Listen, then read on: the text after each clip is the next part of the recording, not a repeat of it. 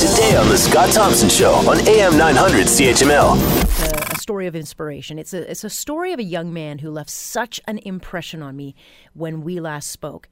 Uh, you know, one of those people who, when you talk to them, you just cannot help but be touched by their heroism, their strength, despite all the hardship they face, pretty much every minute of the day.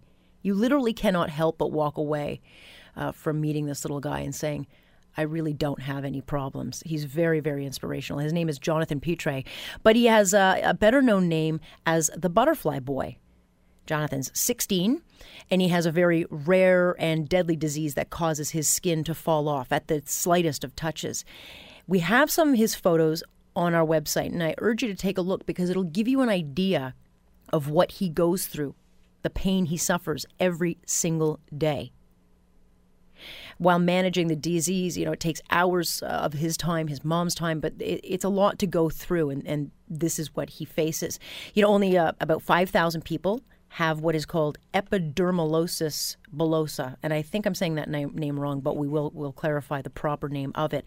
Um, and sadly, many don't actually get to adulthood.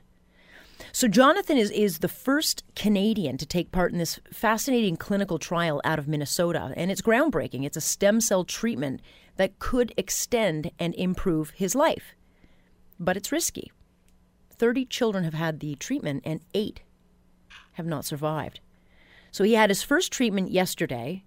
Let's check in and see how he's doing. Hey, Jonathan, how are you?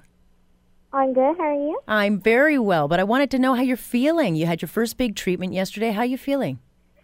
I'm okay. Um, just tired mostly. Yeah, you've been through a lot.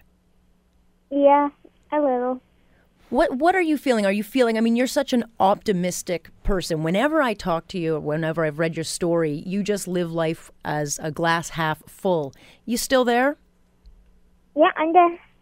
You but you're still do you still feel really optimistic and positive? Are you excited about this treatment? Yeah, I think so. What would you like people to know about it?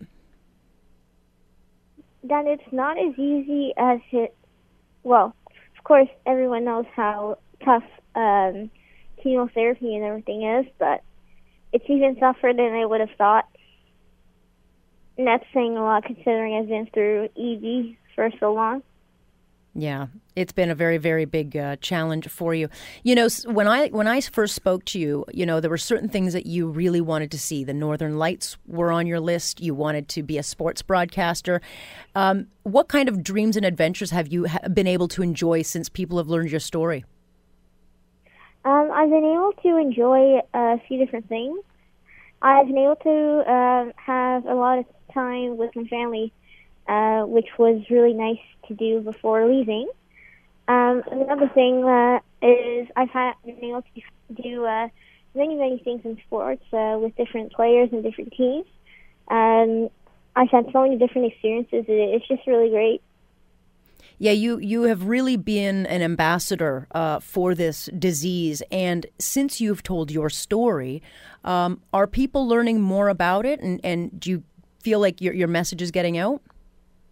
Definitely, uh, it's definitely what I was hoping to do, and it's definitely working. It's definitely working, and so I I take it then that it gives you a little bit more hope, and will maybe help you with your your uh, challenges moving ahead with this medical treatment. Yeah, yeah, of course. Jonathan, thanks for talking to me. Want to hear more? Download the podcast on iTunes or Google Play and listen to The Scott Thompson Show weekdays from noon to 3 on AM 900 CHML.